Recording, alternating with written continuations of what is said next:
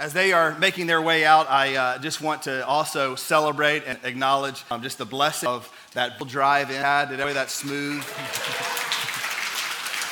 yes, and uh, I want to thank our parking team. I see some of these guys that served and helped you get parked. Um, just know we're, uh, you know, as you can see, we don't have enough room. Uh, we've now have, we think, enough parking, but we're trying to do all that we can as a church to make this place as hospitable and as welcoming uh, to each and every one of you. If you're a guest with us, thank you uh, for joining us. My name is Ryan, by the way. I am one of the pastors here, and, um, and, and, we're just so thankful that you join us. Um, and uh, we're doing the best we can to try and sort of navigate these things. Um, our amazing parking team has really stepped up to try to just make it a welcoming place as you drive up. And uh, that asphalt was just glorious. I drove up the, this morning and just thought I could skate on this. And, uh, and so uh, he's going to hate that I do this, but I also want to thank one of our trustees and really kind of our project manager of this property, David Garrett, who oversaw this project. You know, um,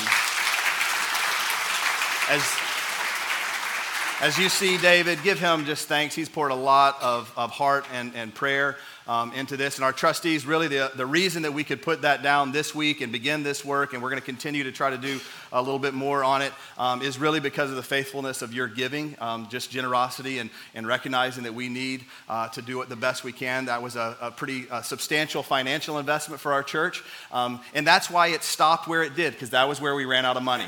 All right? I'm, I'm, I'm, just, I'm just being real straight with you. I'm being honest. We ran out of money at this top lot, and so um, I, I, David told me that that's somewhere in the neighborhood of about $89,000 for us to finish the rest of that. Um, it's not cheap, all right? This is very expensive stuff, but we believe it is important, again, to be as welcoming uh, to everyone that would come on our property. And so, um, one of these kindergartners, one of those sixth graders, y'all write a check for $85,000 this morning, and we'll have it finished. David will get it done here in the next couple weeks, but um, that's one of our goals is we do want to try and finish that off just as our budget allows. But we are going to continue to always be wise stewards of our resources. We're not going to allow uh, some of the projects that we have to do to get in the way of the ministry that we're doing, which is the ultimate and most important thing. And so, as we see our budget increase and we can make room for those types of things, we definitely um, want to do that. Um, the last weekend we, was our summit weekend. If you missed that, it was a great weekend of, of our ministry teams really gathering around to focus on um, what it is that God has called us to do. And we had this theme for our summit weekend of called Faithful Nobodies. And the idea of that, really, our spring, this last spring, our staff spent some time together thinking forward to the kickoff of this fall and, and came up with this theme. And it really just centers around the idea that we want to see our church growing as people who consider, as Paul says in Acts 20 24, who consider our lives as less significant, or as Paul says, of no value in, in contrast or in comparison to the purpose that he's given us to proclaim the gospel of the grace of Jesus Christ. That's what we want to proclaim. We don't want to proclaim our name. We don't want the brand of City Church to grow. We don't want any of those things. What we desire is to be a church family who faithfully and obediently pursues Jesus in such a way it's not about us. We just want to be a bunch of nobodies who point to the one somebody that can change everyone's life, and that's Jesus Christ, risen from the dead. And so that's where that theme came from. And Jonathan Dodson, my friend and pastor, was here last weekend, and he taught from Matthew 5 um, where he explained how it is. He gave us a great picture of, uh, Jesus gives us a great picture of the church in Matthew 5, and he says that we are the light of the world. Light of the world, disciples who live with beatitudinal light in such a way that God gets the glory on the earth that he deserves. Now, if you heard that phrase, beatitudinal light, and you kind of went like, what did he just say? What does that mean? Let me encourage you. Go back to last week. Listen to last, Jonathan's sermon from last week. You can find that wherever you find a podcast. It's on our website, Spotify, the Apple uh, podcast app. And you can listen to that message where Jonathan explains how the church, how Jesus' disciples live out the Beatitudes at the beginning of chapter 5. And that is, is, is what brings us to be the light of the world. And that light shines into the darkness and transforms. Well, as I thought about this week, we are in a study in the book of Acts. That's where we've sort of been. I just felt compelled and, and spent a, little, lot of time in prayer this week preparing that we needed to spend one more week, at least one more week, before we jump back into the book of Acts, thinking about what does it mean to be a group of faithful nobodies and how do we live this out? Jesus gave us another illustration beyond Matthew 5 and calling us the light of the world, he gave us another illustration of bringing glory, the right glory that God deserves on the earth through John 15. And in John 15, he teaches his disciples what it means to be a follower of him and how they can live in a world that so often will pull them away from him and away from doing the things that Jesus would call us to do. How can we see the world transformed? How can we as disciples bear the fruit that God would intend us to bear?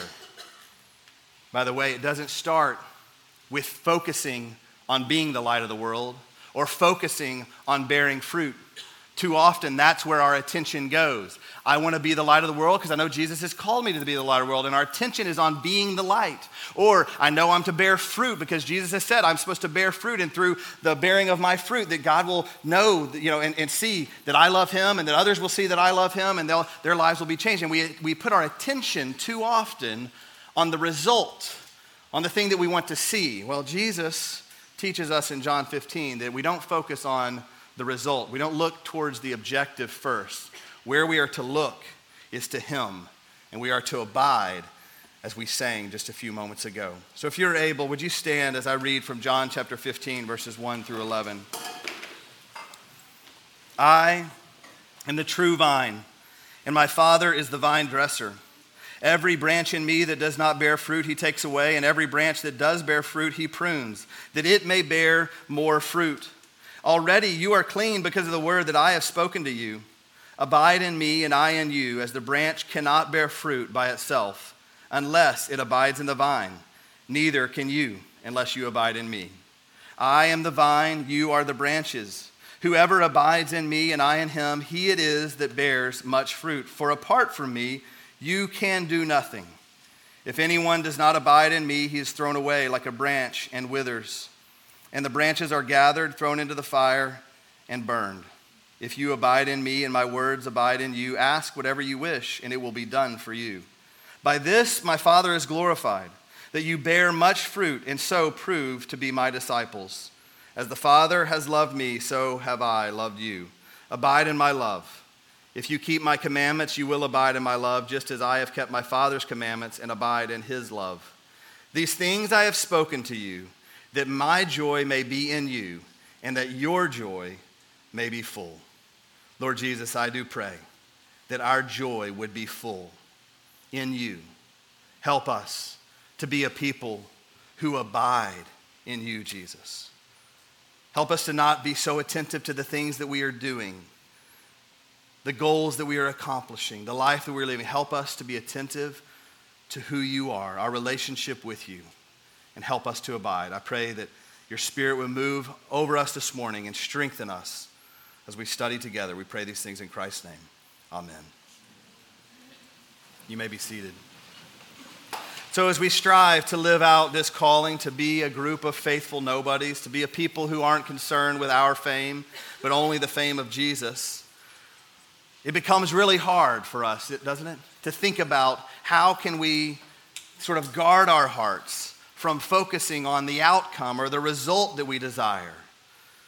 So often we get so focused on that outcome, the results that we're after, that we miss doing and living a life that leads to the results that we want to accomplish.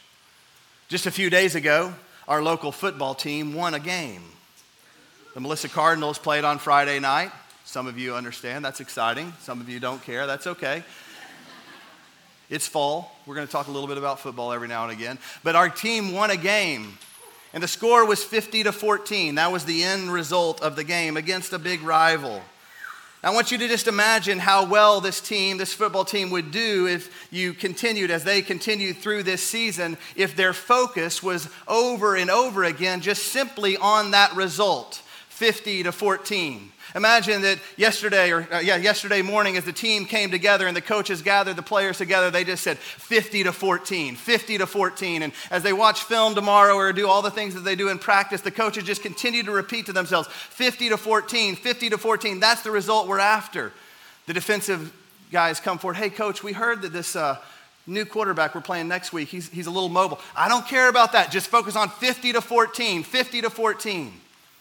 Do you think that the team would do that well next week and the weeks that follow if all of their attention was simply on a past score, on a game that has already been played? I don't know enough much about football, but what I do know is that that would not be the result. If they focus simply on the result that they were after, putting their primary attention on a past score, they're not going to see their lives continue to move forward and using all the gifts that they've been given to give, to use. In the same way, sometimes as Christians, we think back to a time in our lives where we put our faith in Jesus, where Jesus interrupted our lives, completely transformed us, raised us from death to life. And we think back to that moment and that, that accomplishment of Jesus, not of us, but that accomplishment of Jesus is sort of where we bank all of our life on. I've been redeemed. I know I've been raised to life, and now I'm just going to kind of do everything else, and I'm going to completely ignore a life of Christ, uh, walking in Christ. Or we think that I want to just continue. I know what Jesus did in my life at some point in my past, and I just want to keep focusing on that. We know that, as Jonathan taught us, that we are to be the light of the world or the salt of the earth. We are to be, as Jesus said here, we're to be people who bear fruit. If our attention is too quickly taken to that objective or that outcome that we're after, we lose sight of the fundamentals. We lose sight of being who Jesus has called us to be. And the results that we're after, Jesus teaches us, come from one simple thing abiding in Him. Abiding. The focus of our lives should not be, can't be on the outcome.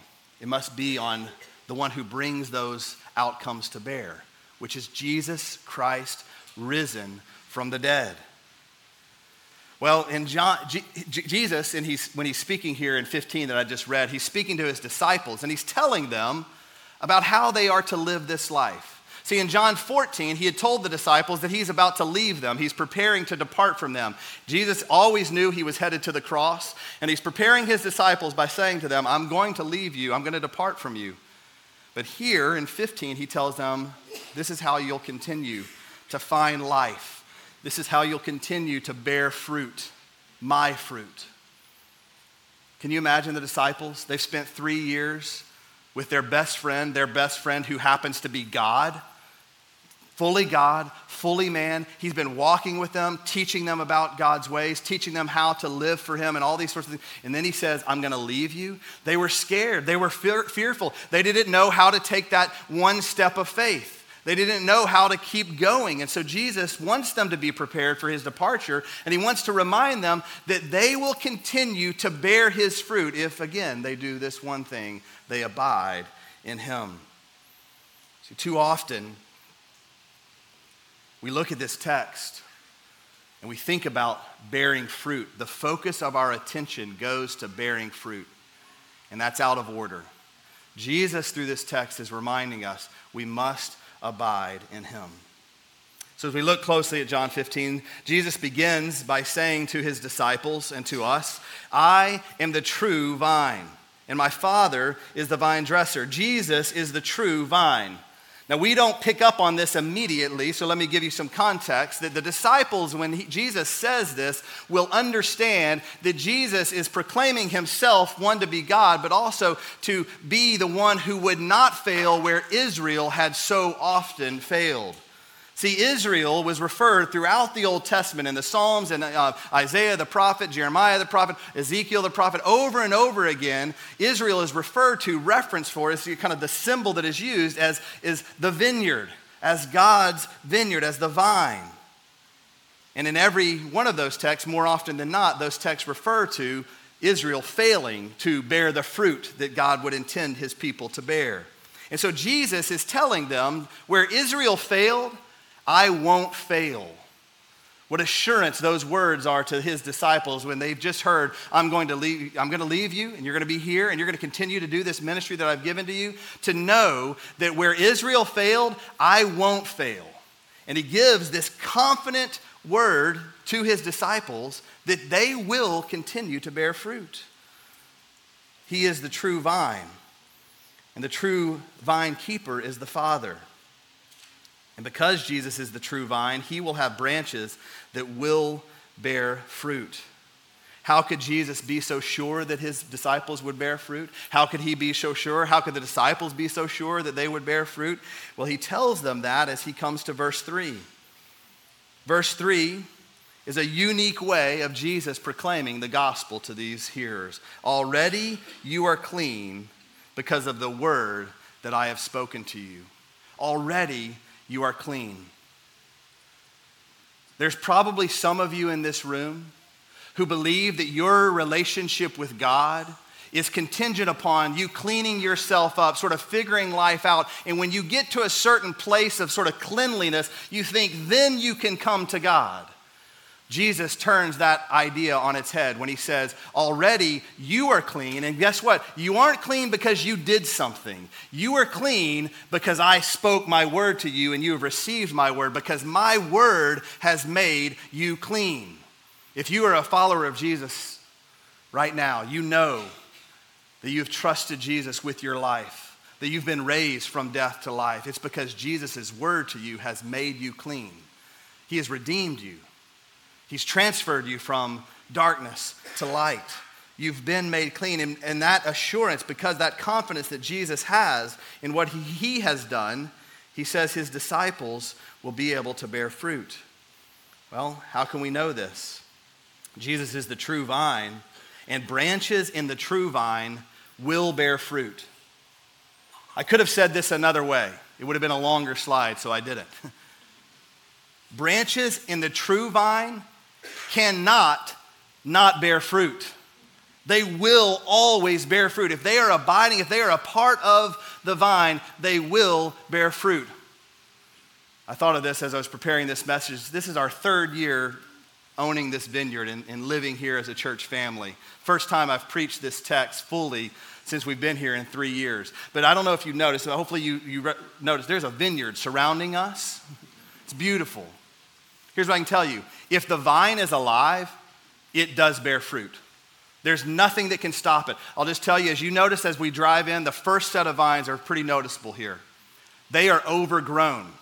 What that should tell you is we didn't really take very good care of them the natural process of whatever agricultural things happen sunlight, water, the natural rain. We didn't irrigate very much. We didn't do much pesticide. We didn't do hardly anything to it. We just let the vine grow. And every single one of those vines that, that is alive, it bore fruit. It cannot not bear fruit because it's in the vine. Those branches bear fruit. Branches in the true vine will bear fruit.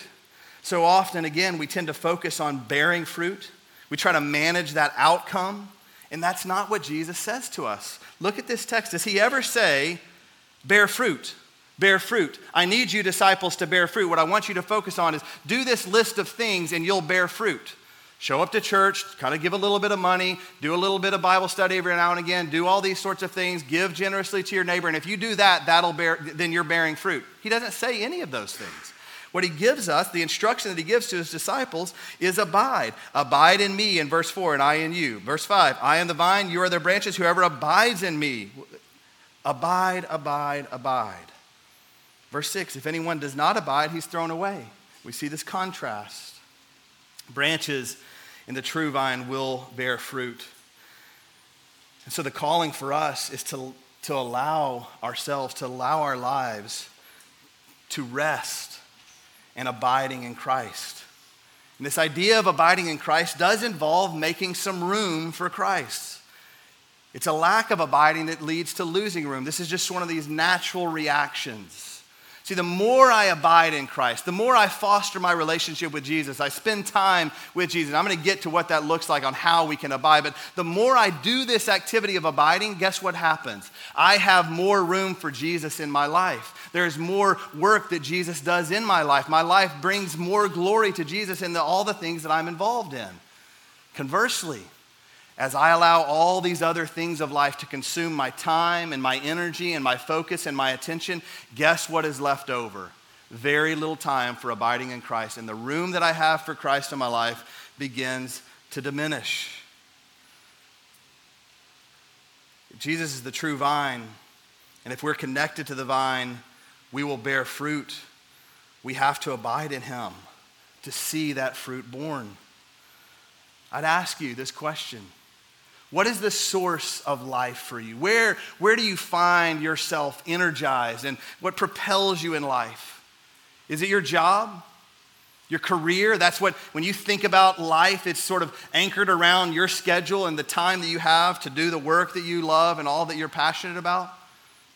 Perhaps It's your accomplishments, whatever those may be. Or some of us, it may be your child's accomplishments. Your life is found as your child does this or that. Your family's safety. Some of us find, our, find life in our bank account. Some of us find life in our Insta feeds or our TikTok videos. Some of us, it's Fox News or CNN. That's where we find life. We're energized by that. All these things distract us from abiding in Christ. And the more and more we are obsessed and allow those things to consume our lives, the less we will abide in Jesus. Here's the test for you. Every single one of you, or at least a good number of you, have a little thing in your pocket that will tell you exactly how much time you spend on everything. It has your calendar in it. If you look into the systems, you can find how much time you spend on each and every app. You can get a report every day of how many hours you spend on that device. And I'd encourage you to take a look at that. It's been convicting for me in the past. It might be convicting for you to look at all of the things that you are consumed with or that you are consuming that uh, do not allow you and leave no room for you to abide with Jesus branches in the true vine that have been raised to life by Jesus will bear fruit. And that bearing of fruit is not something that is optional, it will happen. And so, if we want to see fruit and we want to see the fruit of the gospel at work in our life, then the calling is to abide in Jesus. Because, as Jesus says there in verse 5, fruit, yes, it's going to be borne by those that are branches that are in the vine, but fruit is the result of abiding.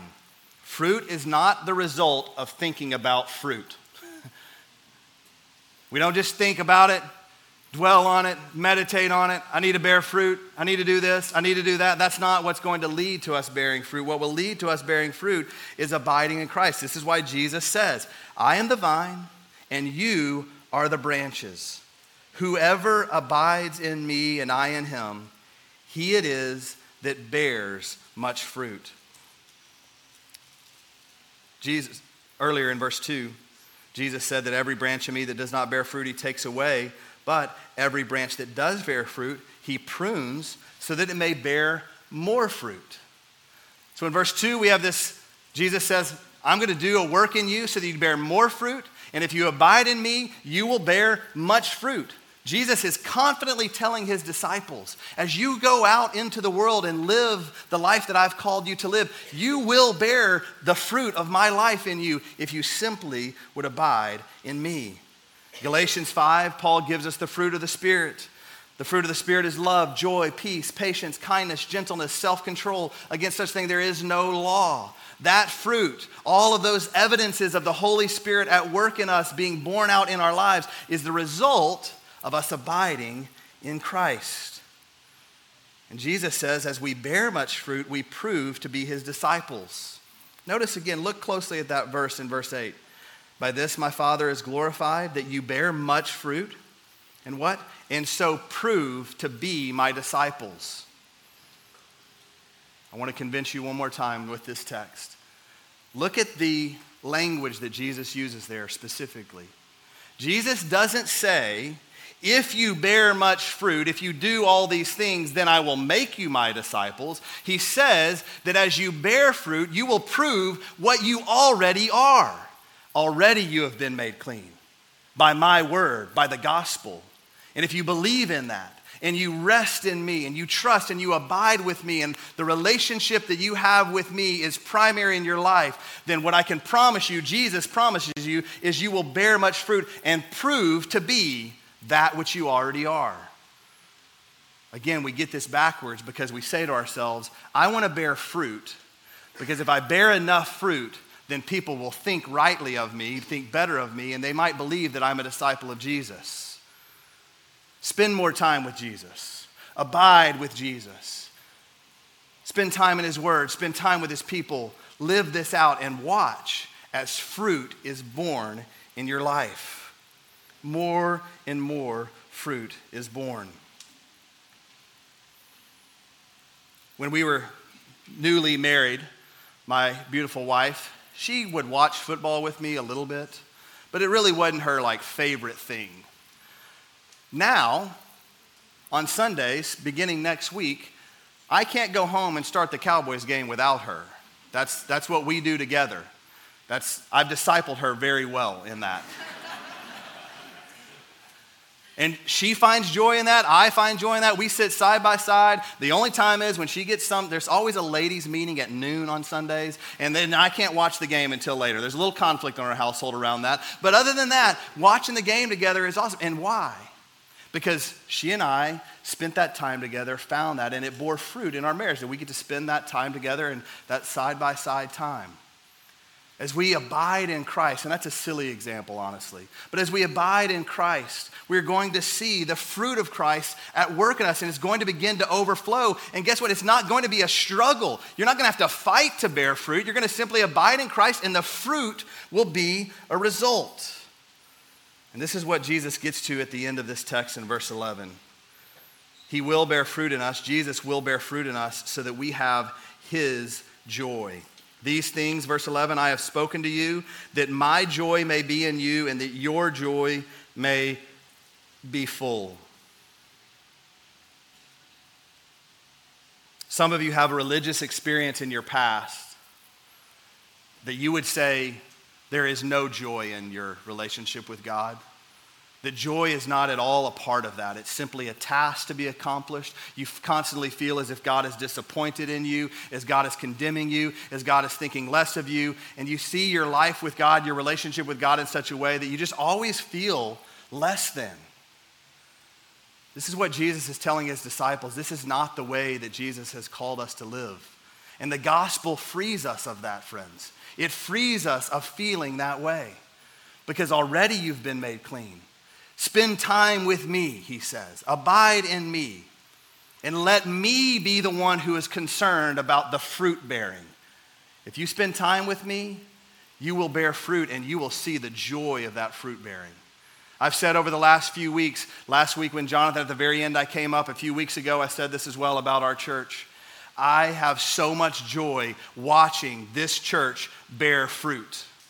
It brings me so much joy to just see all of the ways that you're engaging in ministry, that you're loving one another, you're caring for one another. The students seeing Charlie stand up here and talk about discipling Sixer, my joy is overflowing. Why? Because I see a group of people who are filled with the joy of Christ and exactly what Jesus promised.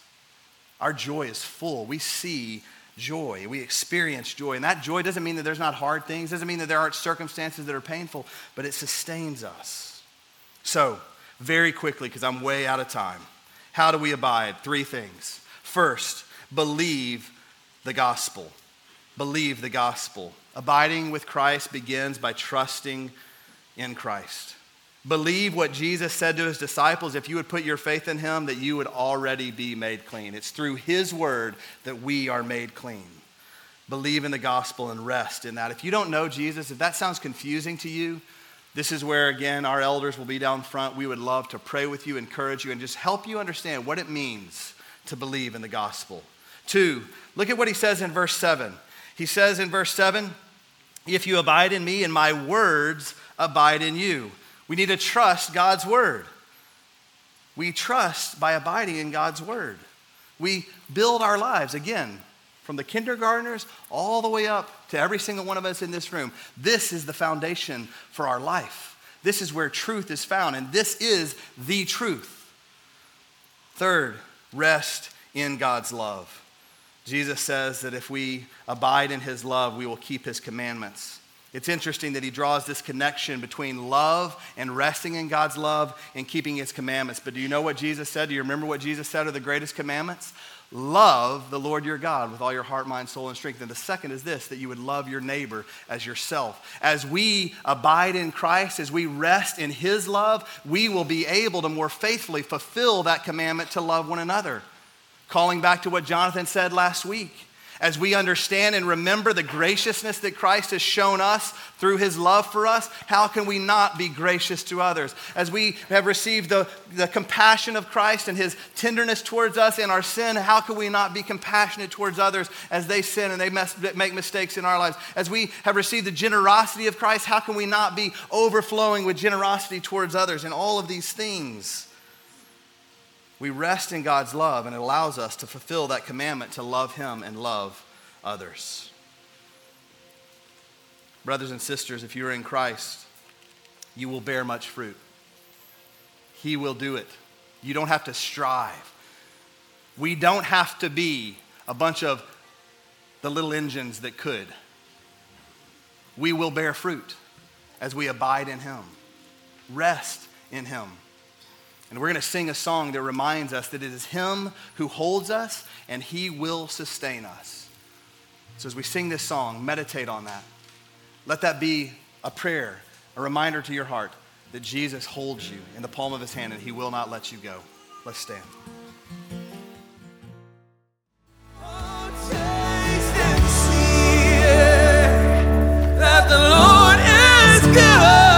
Thanks for joining us for the preaching of God's Word at City Church Melissa.